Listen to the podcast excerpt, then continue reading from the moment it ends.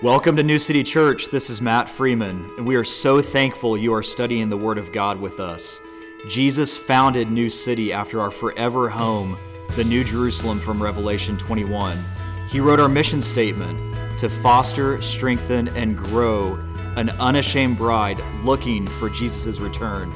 Let's lean completely on the anointing of the Holy Spirit to teach us all things from 1 John 2:27. God is so eager to teach you the depth of His Word. Enjoy the study.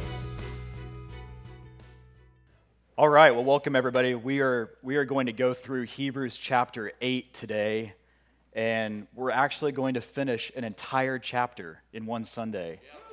And I. oh, a lot. so we, we, have been, we have been going pretty slow through Hebrews, but I'm telling you, we're going to get through a chapter today and you know the, the notes are not as thick as they appear. I made the mistake of printing on the heavier paper so just bear with us but this will be fun. We're going to go through this. Before we start i do want to just pray over all of us that the anointing of the holy spirit would teach us everything. And we've, we have much to discuss in hebrews 8 and much to glean and learn from the lord in this. And lord i, I just come before you and God, I pray your anointing upon this message, upon your word. God, there is so much going on in our world today. We need you desperately. We are anxiously awaiting a righteous king to take his seat on the throne of David in Jerusalem. And Lord, as we look to that day as your bride, as your church, we pray that you would continue to teach us everything and that your word would resonate and not return void in our lives. That you would use it to correct us, to strengthen us, to shape us, and Lord, to give us direction and guidance in the days ahead. So we love you and we pray your blessing upon this time, Lord, in Jesus' name. Amen. I want to start out before we get into Hebrews 8 and just say how overwhelming it is that the Lord moved in the Supreme Court this week for and and I know I've I've talked about this before, but there's when a pregnancy occurs, and I want you all to think about this from a scientific standpoint. When a pregnancy occurs, there are there are two cells all of a sudden. There's one cell that splits into two, and they're identical and 2 go to 4, and 4 go to 8, and 8 to 16, and they're all identical. And they continue replicating and duplicating. And all of a sudden, a group of those cells start to form lungs, and a heart, and a backbone, and a skull, and a brain, and tissue. They're all identical cells. So, how do they know what to become? And it's because scientifically you can prove that information has to come from an outside source. And that's exactly what the Word of, uh, the Word of God declares that you are fearfully and wonderfully made in the womb by your Creator. And at that second, when a pregnancy occurs, it's exactly like when God was reshaping and forming the earth in Genesis 1. And his first quote is, Let there be light. It's another quote, it's, Let there be life.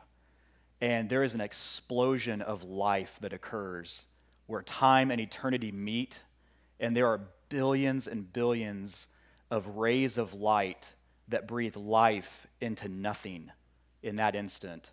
And then God works and He forms and He shapes and He fashions someone in His image that's made to serve Him. And it is one of the greatest abominations in the Bible, frankly, that we think we have the right to terminate it. And in that, and it's child sacrifice uh, it's been there since the beginning with the Israelites. All through the Old Testament, when you read about child sacrifice to Moloch, that's exactly what they were doing, is just murdering babies. And so we've been praying about this for a long time as a, as a Bible study. I've been praying about it for a long time in my personal time. And to see it actually happen is one of the greatest joys I've had in walking with the Lord, frankly, because that those altars need to be torn down and life restored to our to our land.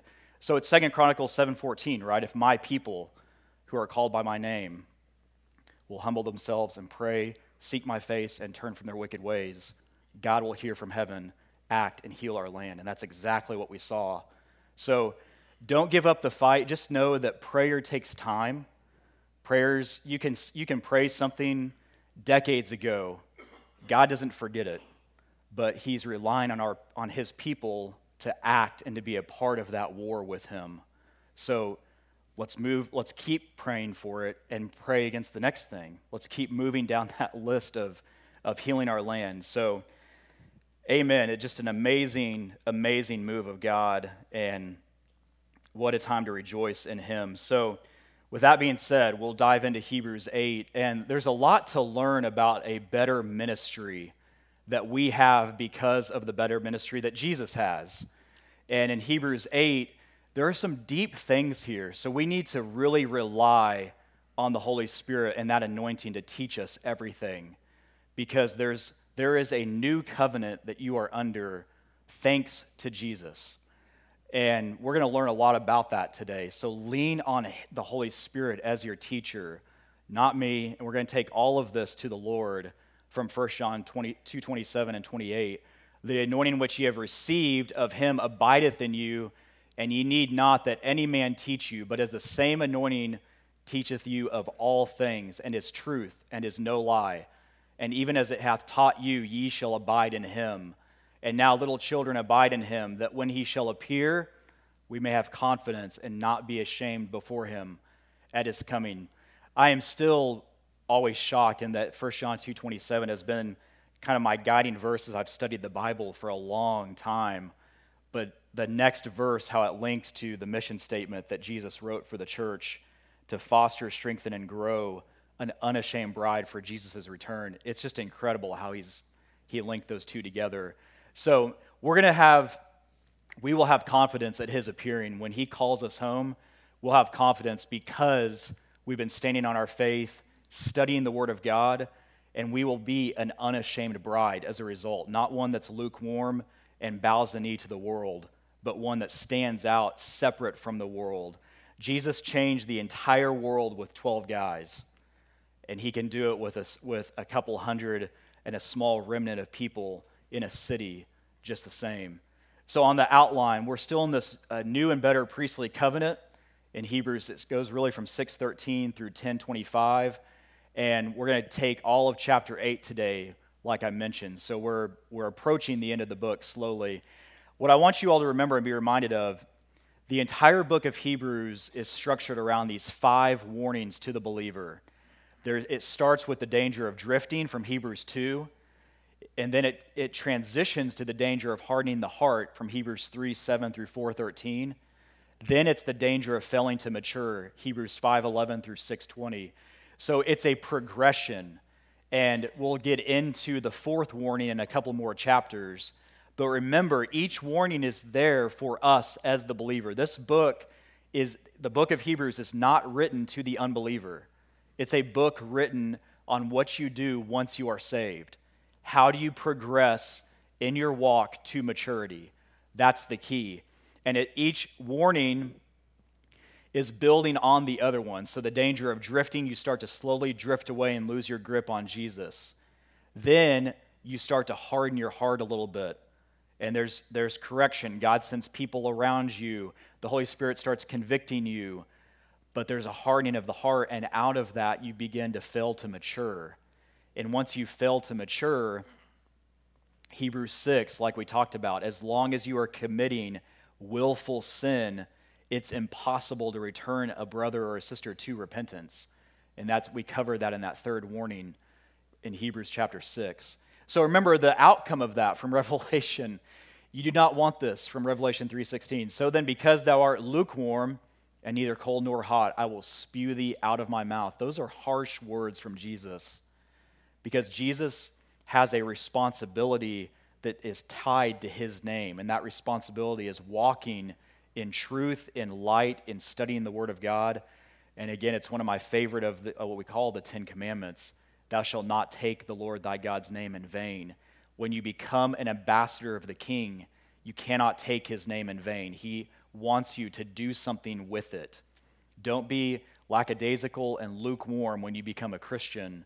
You're taking on the name of the king, so act like it.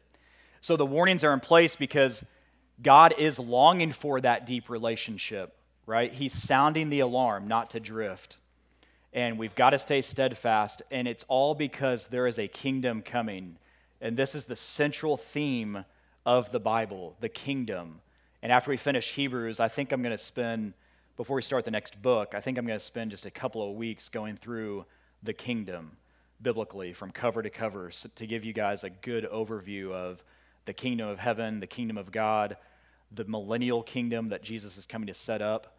And but that's what it's all about is the kingdom. It's it's you get to walk into a kingdom with Jesus as a co-heir, a co-laborer.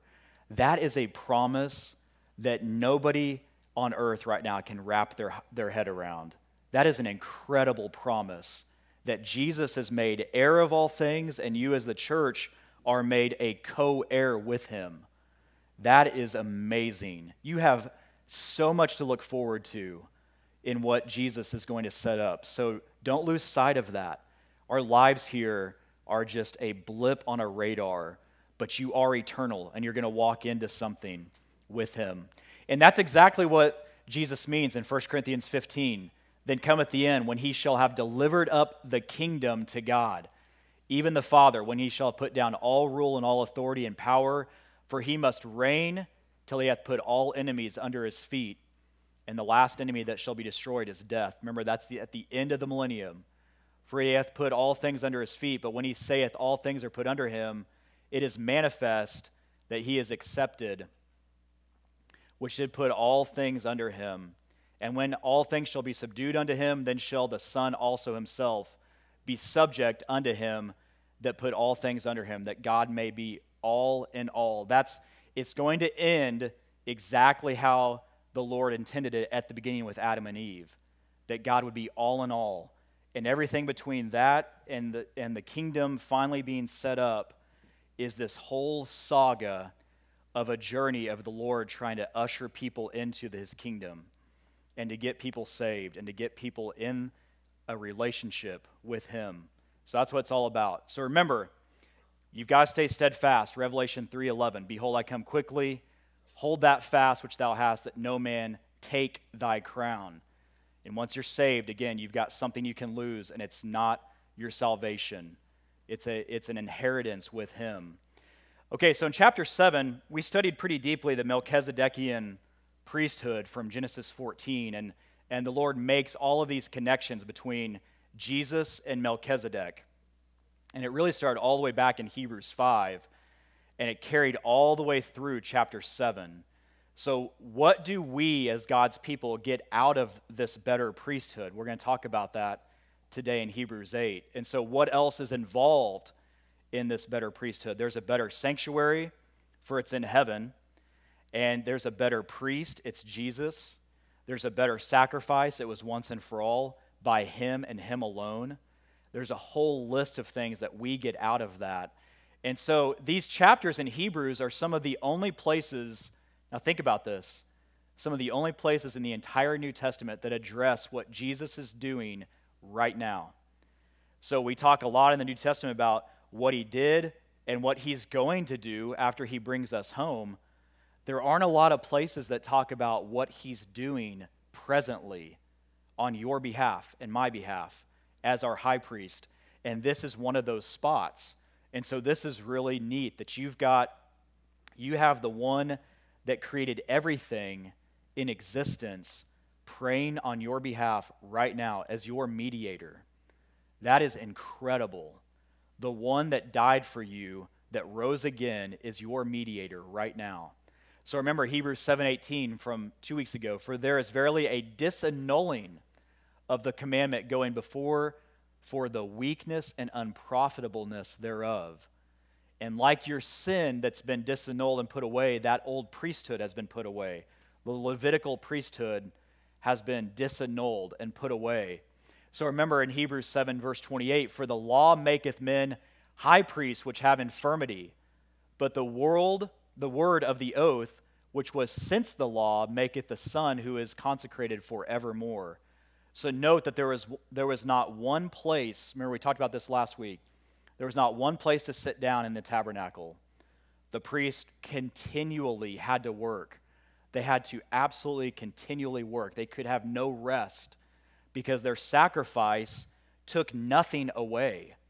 It was an outward sign of an inward problem, but it, there was no remedy for it.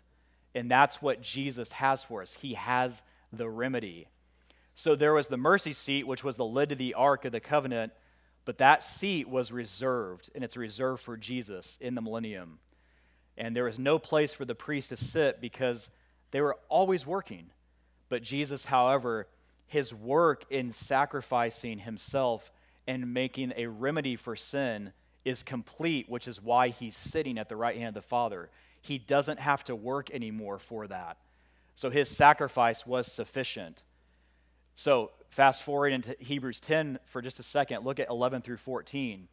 And every priest standeth daily, ministering and offering oftentimes the same sacrifices, which can never take away sins. But this man, after he had offered one sacrifice for sins, forever set down on the right hand of God, from henceforth expecting till his enemies be made his footstool. For by one offering, he hath perfected forever them that are sanctified. Now, that, that's a very intentional wording by the Lord, but forever. He has forever perfected you if you're in Him. If you are in Jesus, you are perfected and have access to the throne room of heaven. So the king is waiting on you to call him as your high priest. And I know a lot of Christians don't, so many around the world you, they miss this point that you have a counselor as your high priest that you can take anything to.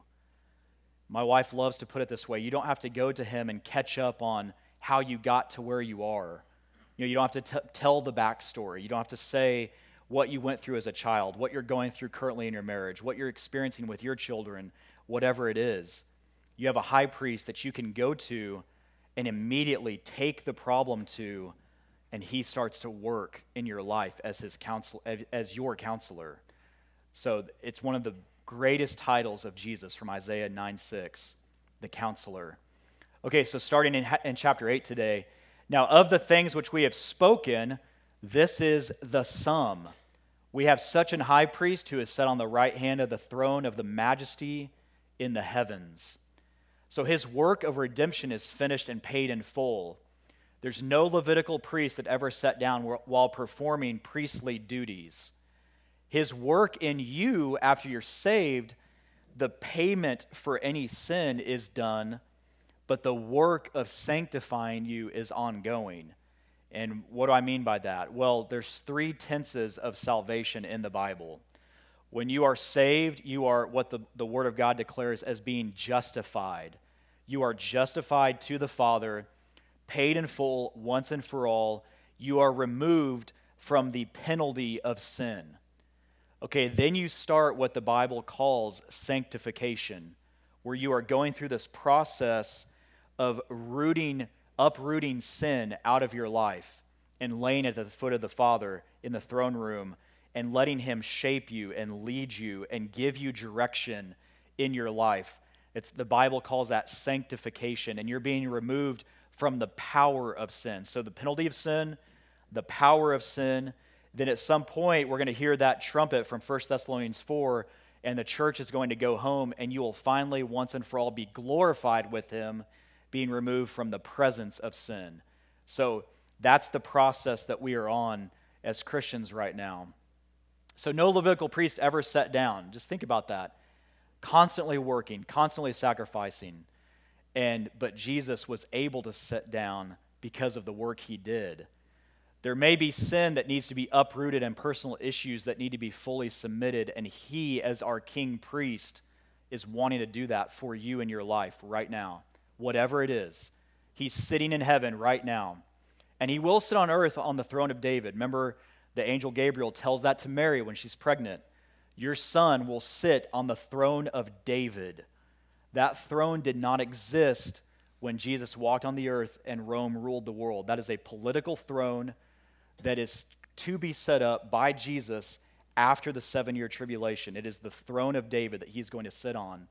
So, the new covenant, this new covenant established by Jesus, is the very place where the New Testament gets its name. It's a new covenant, New Testament. That's where it comes from. So, in verse 2, a minister of the sanctuary and of the true tabernacle, which the Lord pitched and not man. So, the true tabernacle he is a, the high priest of the true tabernacle that sits in the heavens. And we're going to look at this. But Moses and the children of Israel pitched the temporary tabernacle while in the wilderness. Solomon built the first permanent temple. And, and really, when you dive into that, it probably was not God's will. Remember when David wanted to build it, the Lord asks him, Who told you I need a temple? I didn't say that that what happened was David was looking at all of these pagan countries and religions surrounding Israel, and the goddesses and gods they worshiped had these vast, glorious temples that they would go into. And he's sitting there thinking, well, our God is the true God. He needs a temple like them. But see, he was to be different. Okay, that's why in Isaiah 53 it says, he has no form nor comeliness that you should desire him.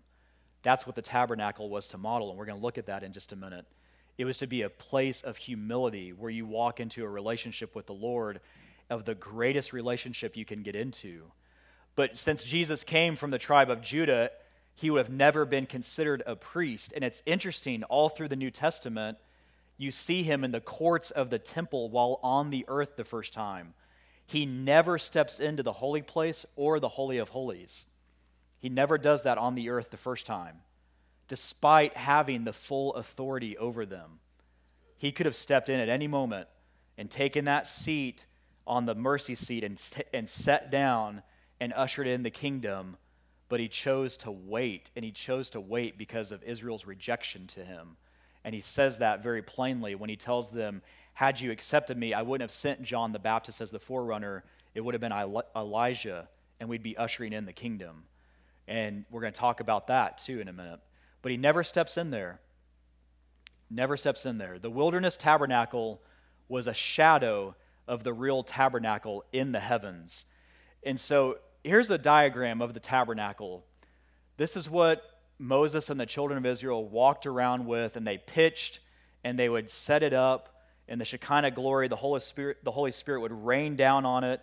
And as soon as it would commune there with them, as soon as it would, it would raise, they would get up and follow it. So they were led by the Holy Spirit through the wilderness on where to go.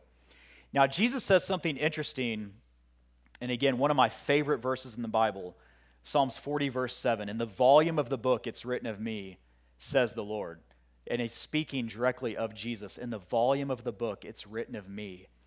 Well, the tabernacle, there is more detail in the Bible about this one item, the tabernacle, than any other single item in the entire Bible. And think about that. Jesus is pointing us to there is something here that we need to dig into and figure out. Because in John 1:14, he says, "And the word was made flesh and dwelt among us." That word in the Greek is tabernacled. He tabernacled amongst us. And so he's pointing us back to the tabernacle from the wilderness that he, he's saying, I am the tabernacle. So how does it point to him? Well, Hebrews 9:24, for Christ has not entered the holy places made with hands. Remember, he didn't do that. We just talked about that. He never entered the holy places made with hands, which are copies of the true. So when Moses went up to Mount Sinai, he was given the Ten Commandments and the law written in stone by the finger of God. And he also got the blueprints, kind of the engineering architectural drawings for the tabernacle. And he came down, but into heaven itself, now to appear in the presence of God for us. So, this study in Hebrews, if you look at the tabernacle, it has to do and it lays out your walk with the Lord. And each step, you're getting into a deeper relationship with Him. So remember, there was one door to get into the courts, the outer courts, and Jesus said, I am the door. The whole thing was transported and rested on silver sockets. So, Levitically speaking, in the Old Testament, silver always speaks of blood. And so our covenant rests on none other than the blood of Jesus. They would it rested on silver sockets. Remember when Judas betrayed him for 30 pieces of silver? So silver again, speaking of blood. Well, you walked in, and the first thing was a bronze altar. It was the sin offering from Numbers 21, the brazen serpent that Jesus then laid claim to in John 13. So, as Moses lifted the serpent in the wilderness, the Son of Man must be lifted up. So, he's laying claim that what that serpent represented was sin being crucified on a cross. That's why Moses lifted it very high. And that serpent, can you go back one, Austin? That serpent was made out of bronze, the metal that could withstand fire. And that's exactly what sin is. It can withstand fire. Jesus could withstand the fire of judging sin. So then you get to the bronze laver, and, and remember, Jesus said, I am the living water. You have to wash yourself with the water. Then the tabernacle showed up, and it was had three layers of dead animal skins on the outside. It literally had, like Isaiah 53, verse 2, no form nor comeliness that you would want to get into it. From the outside, the world would look at it and go, This is a weird relationship. I don't really want to be in, in this. Look at all these bloody animal skins and things. Well, but then you get inside of it, and it's the most beautiful place you could imagine in the relationship with Him. It's where all the gold was, the finest yarn, the, the tapestry and the curtains were of the finest workmanship on earth. And there was a table of showbread. Remember, Jesus said, I am the bread of life. There was that, that candle, uh, candelabra, that, that 12 branch candlestick. And Jesus said, I am the light of the world. He is then making our intercessions. Then you can get into the Holy of Holies after he's crucified because the veil was torn. And the Ark of the Covenant is made out of acacia wood, it's overlaid with gold. It's the same wood that was burning in the wilderness, the burning bush that Moses was drawn to. And if you study that closely, Moses was drawn to that burning bush not because it was on fire, because bushes burned all the time in the wilderness. It's because it was on fire but not consumed. That's what drew him to it. It was unique. And he goes to it, and Jesus speaks out of it, tell them, I am that I am. And he lays claim to that title from John 8. Tell them, remember, he says, before Abraham was, I am. And that's when they picked up stones to kill him. So the whole tabernacle, it rests on our covenant with Jesus and it models the relationship that we can get into with him. So it's a very, very fruitful study. And we're going to look at it even in more detail next week in chapter 9. But in verse 3, for every high priest is ordained to offer gifts and sacrifices. Wherefore, it is of necessity that this man have somewhat also to offer. So, for him to be a priest, he had to offer something. That's what the Holy Spirit is connecting here. The Levitical priests were through genealogy, and they were made a priest because of who their fathers were, but because they were priests, they had to offer something. So, Jesus, as our priest, also had to offer something. And this is exactly what's modeled all the way back in Genesis 22 8. Again, in the volume of the book, it's written of me, says Jesus. But in Genesis 22 8, remember when Isaac's looking for the offering, and Genesis says, or Abraham said, My son, God will provide himself a lamb for a burnt offering. So they went, both of them together. Himself, that wording is intentional, that God will provide himself as an offering. It's a foreshadow, it's a, it's a model of what Jesus would do for us. In that very spot, that very spot at the top of Mount Moriah is the very spot where Jesus was crucified. So many thousands of years later, the very top where Abraham was going to offer his son, one father did offer his, his divine son for us. So, the major role of the priest's office is to offer sacrifices. So, Jesus is a priest and he offered himself, obviously. So in verse 4, for if he were on earth, he should not be a priest, seeing that there are priests that offer gifts according to the law. So this verse seems to indicate that when the Holy Spirit wrote Hebrews, it had to be before 70 AD, but after Jesus was crucified. So there's that 38 year period from 32 AD to 70 AD that it's, it's the same time frame as one generation in the wilderness 38 years when jesus died to when the temple is destroyed and jerusalem is totally leveled by the romans And so, what the Holy Spirit's saying here is that there are still priests offering these gifts according to the law, and they didn't have to do that anymore because Jesus met that. So, it's just a clue that kind of gives you to the timing of when the Holy Spirit wrote Hebrews and why he wrote it at this time because he's trying to convince the Levitical priesthood you don't need to do this anymore. You don't have to keep doing this, that Jesus took care of this. So, in verse 5, who serve unto the example and shadow of heavenly things as Moses, here it is again, as Moses was admonished of God when he was about to make the tabernacle, for see, saith he, that's the Lord, that thou make all things according to the pattern showed to thee in the mount. So God instructed Moses to build the tabernacle in the wilderness, and he gave him the dimensions and the instructions based on the original heavenly reality, the true tabernacle, like we just read in Hebrews 7, verse 2. And this is what you see in Exodus twice in chapter 25. Verse 9, according to all that I show thee, after the pattern of the tabernacle and the pattern of all the instruments thereof, even so shall ye make it. See, the Lord showed him not just the tabernacle, but he showed him every piece of furniture in it. This is how you make it. This is what you make it out of. This is how you fashion it. Because it's modeling the tabernacle we are all going to have access to when we get to heaven, when we get on the other side of this. In verse 40, and look that thou make them after their pattern, which was showed to thee in the mount. So again, it's on Mount Sinai. This is where Moses got this. Okay, in verse 6, but now hath he obtained a more excellent ministry, by how much also he is the mediator of a better covenant, which was established upon better promises. So remember, Aaron was a man from the tribe of Levi, Jesus, the Son of God, from the royal tribe of Judah. He was of the royal tribe, never the priestly tribe. That's one of the reasons why this whole concept is so difficult for the Jewish people to grasp. Because in their minds, their priest has to come from Levi, and Jesus didn't. And that's exactly what Jesus does. He turns the whole law upside down. So everything you think that you should know and do, he just takes care of it and turns it on its head. And that's why in Joshua 5, when the Lord Jesus is standing there with his sword drawn, and Joshua comes to him and says, Are you for us or for the enemy? And Jesus says, with his sword drawn, and I, and I always picture him with it stuck in the ground, sitting there staring at Joshua with those eyes of fire, going, Of the captain of the Lord's host, I have come. Take off your shoes, you're on holy ground. And Joshua knows exactly where he heard that before. It's from the burning bush with Moses again. And so Joshua falls to his knees in total surrender and worship to Jesus. See, Jesus is the one that fought the battle at Jericho, it's not Joshua.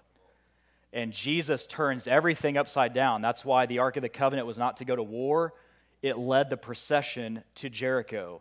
That's why they weren't supposed to do anything on the seventh day and yet the children of Israel march around the city seven times on the seventh day. They do t- seven times as much. And the whole thing, they sound the trumpet, the voice of God, and the walls fall down. It's all a divine spiritual warfare that Jesus is leading.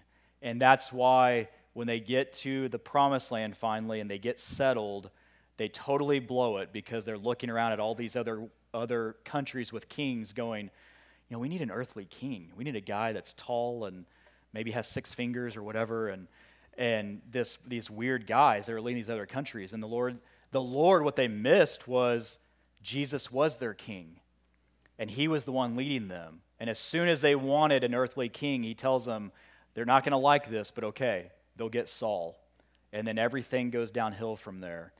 But Jesus, His priesthood was established by the power and authority of an endless life. So nothing was made perfect through Aaron's priesthood. Do not forget that. While everything was made perfect through the priesthood of Jesus. He's the mediator. And this the Greek definition when you get into this word, it's one who intervenes between two, either in order to make or restore peace and friendship, or form a compact, or for ratifying a covenant. And three times here in this book of Hebrews, he is known as the mediator.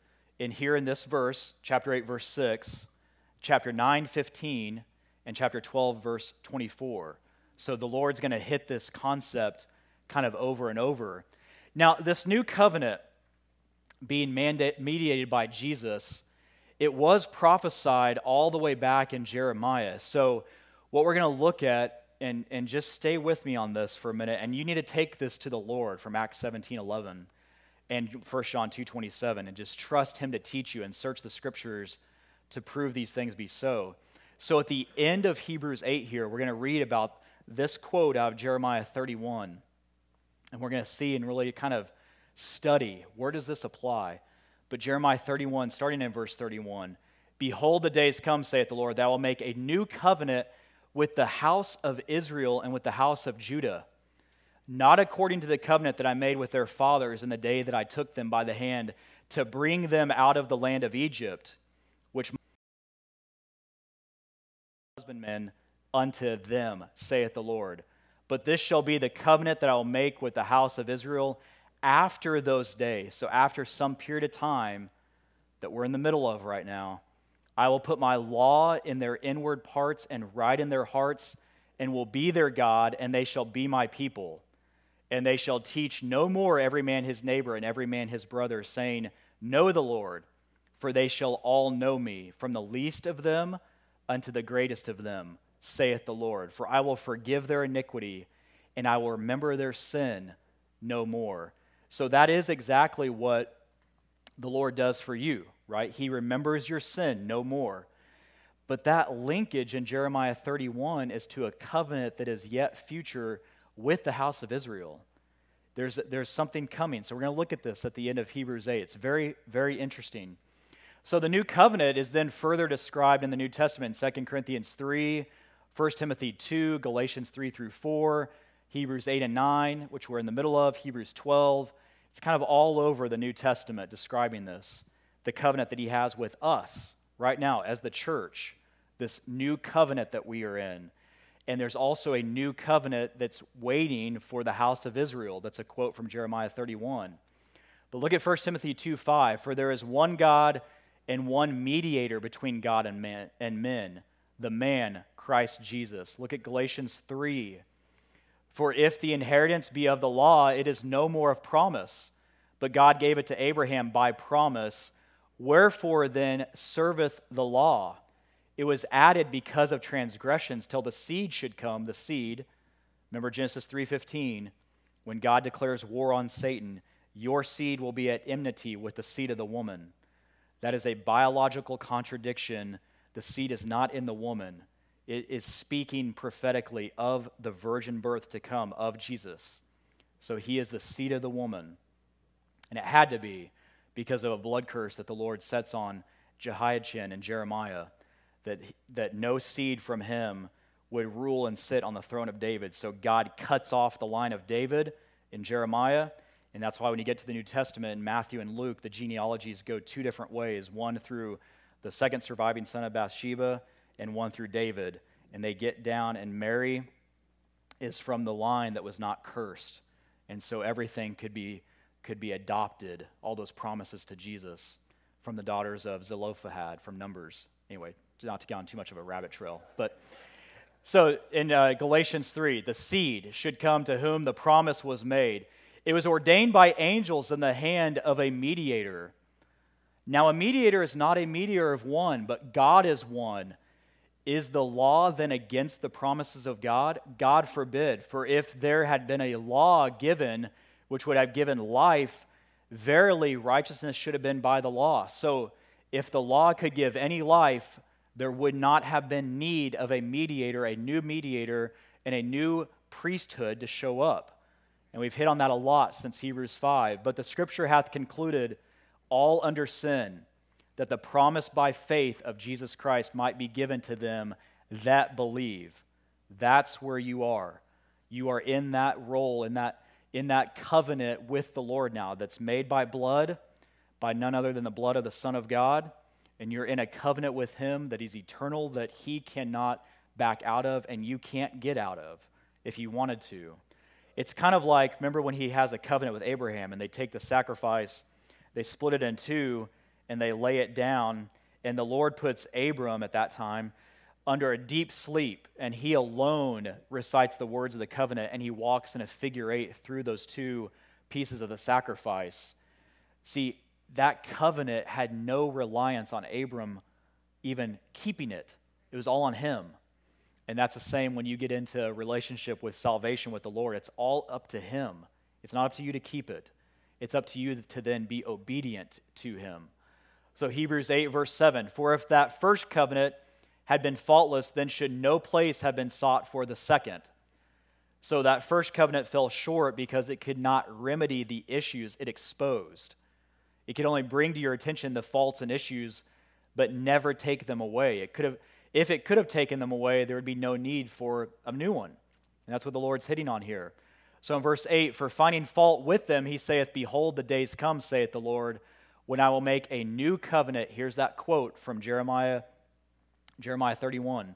I will make a new covenant with the house of Israel and with the house of Judah. Okay, look at Romans 8, 1 through 3. There is therefore now no condemnation to them which are in Christ Jesus, who walk not after the flesh, but after the Spirit. For the law of the Spirit of life in Christ Jesus hath made me free from the law of sin and death. For what the law could not do, in that it was weak through the flesh, God sending his own Son in the likeness of sinful flesh, and for sin, condemned sin in the flesh.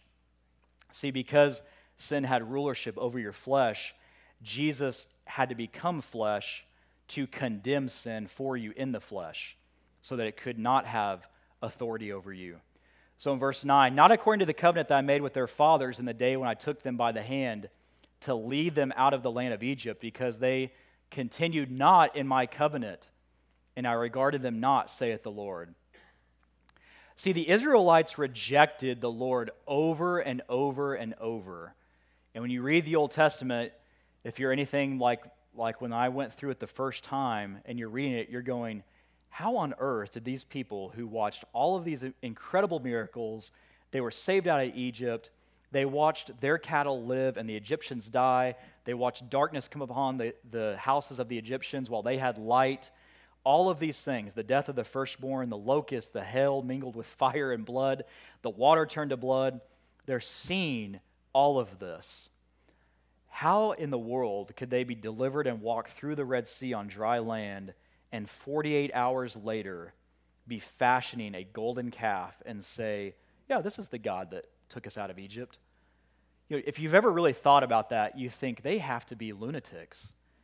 But it's the same thing we do today, right? When you are saved by the power of an endless life and you're walking with the Lord, you have the opportunity to submit and let Him and His authority alone heal everything in your life and take care of you.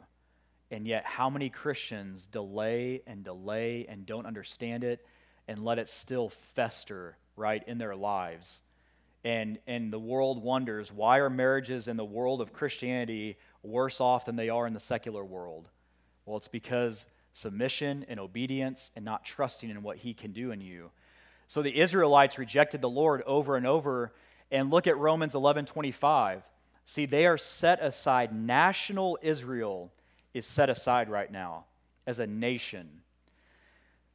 It started with the Lord wanting everyone on earth to be a part of his family. Well, Adam and Eve rebelled, rejected him. He tried it again over and over, lots of rebellion. So he says, okay, if I can't have everybody, I'll try to have a nation. So he picks Abraham. He's going to he's going to form a nation out of him.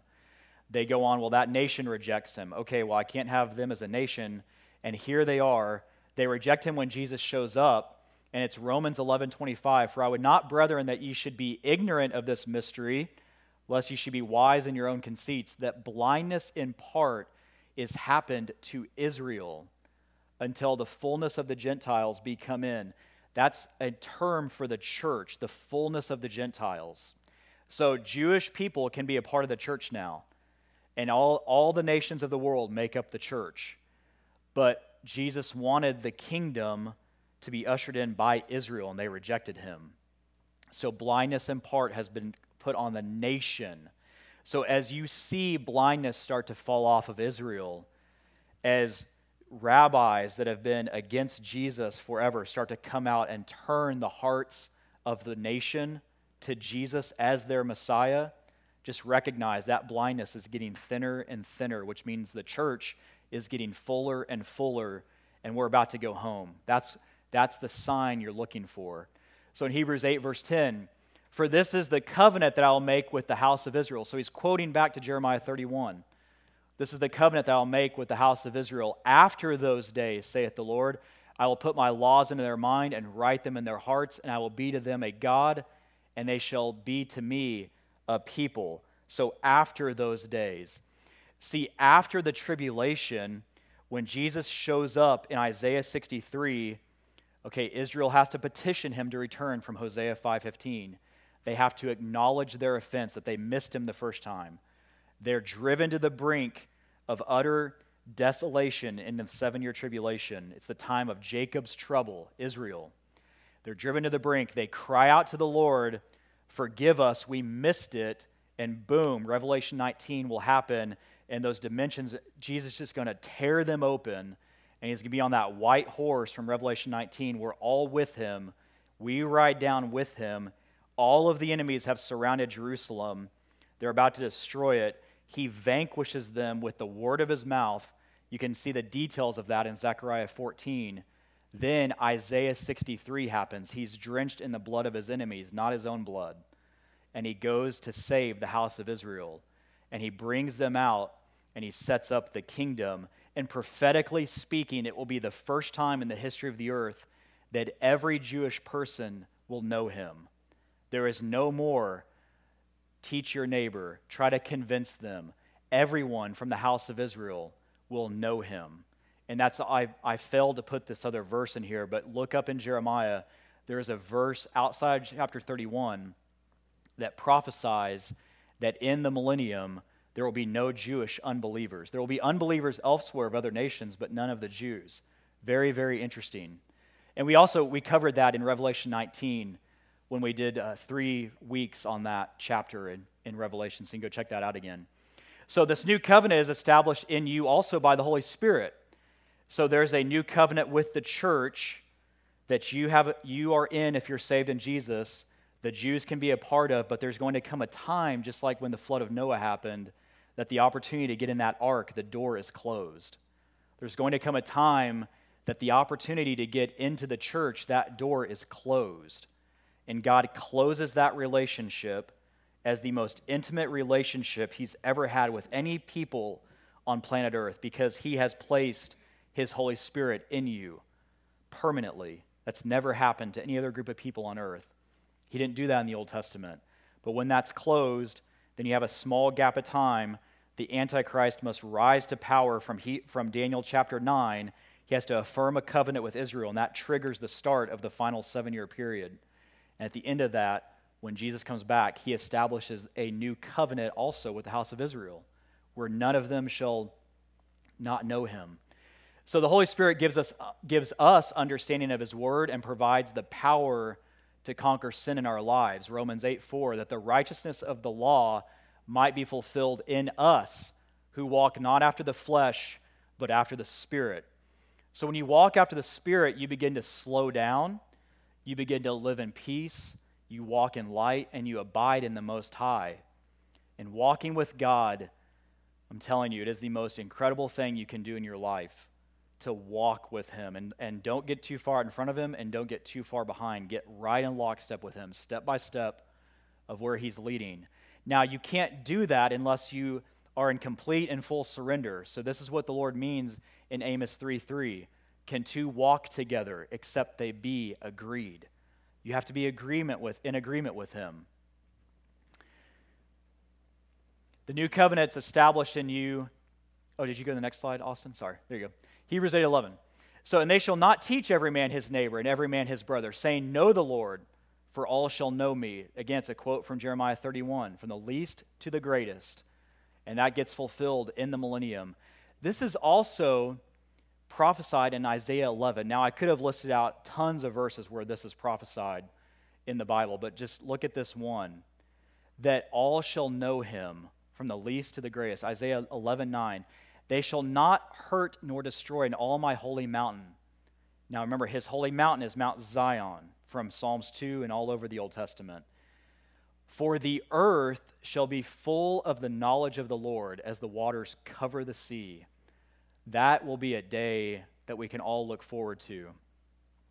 So in verse 12 here, for I will be merciful to their unrighteousness and their sins and their iniquities while I remember no more. So the old covenant had an emphasis on what you had to do for God. The new covenant is entirely focused on what God did for you. So a little bit of a reversal there. God accomplished it entirely for you on the cross. In the old covenant, sins were remembered continuously. In the new covenant, they're not remembered and they are removed as far as the east is from the west. Look at Psalms 103, verse 12. As far as the east is from the west, so far hath he removed our transgressions from us. Now, this is intentional. God uses that language intentionally because you could only travel north so far. You'd get to the North Pole, you'd stop, and then you'd be traveling south again. Same way if you go south. You can only go south so far. You can travel east and west continuously and just go around the earth forever. There's no measurement of distance from the east to the west, it is infinitely in both directions. And so that's what God's declaring here in Psalms 103 that your sin, your transgressions, they are removed from you when you become saved as far as the east is from the west. It's an, it's an immeasurable distance. In John 1:29, the next day John seeth Jesus coming to him and saith, Behold the Lamb of God, which taketh away the sin of the world. He took it off of you as far as the east is from the west. So, verse 13, about wrapped up here. In that he saith, A new covenant he hath made the first old. Now that which decayeth and waxeth old is ready to vanish away. So the old covenant is not only old, but it is to vanish away it would not be much longer before the temple was destroyed. We mentioned that earlier. It's 70 AD. So that old priesthood was to be put away, and the old covenant would completely vanish. So, priests, this is interesting. In Leviticus 10, verse 6, priests were not to tear their clothes, they were never to, to tear their garments. In Leviticus 10, 6, and Moses said unto Aaron and, to, and unto Eleazar and unto Ithamar and his sons, Uncover not your heads, neither rend your clothes, lest ye die. So, rending your clothes. You see this all the time in the Old Testament when there would be something bad would happen and they would get sackcloth and ashes, right? They'd tear their clothes and they would dump ashes on their head and they would mourn. It was a sign of mourning. But priests were not to do that, they weren't to tear their clothes. Interestingly enough, when Jesus was on trial, the high priest at that time was Caiaphas and he tore his clothes. And he wasn't supposed to do that. And it's signifying that at that moment, the priesthood was removed from Israel and put upon Jesus. In Matthew 26, 65, this is where you see that. Then the high priest rent his clothes, saying, He hath spoken blasphemy. What further need have we of witness?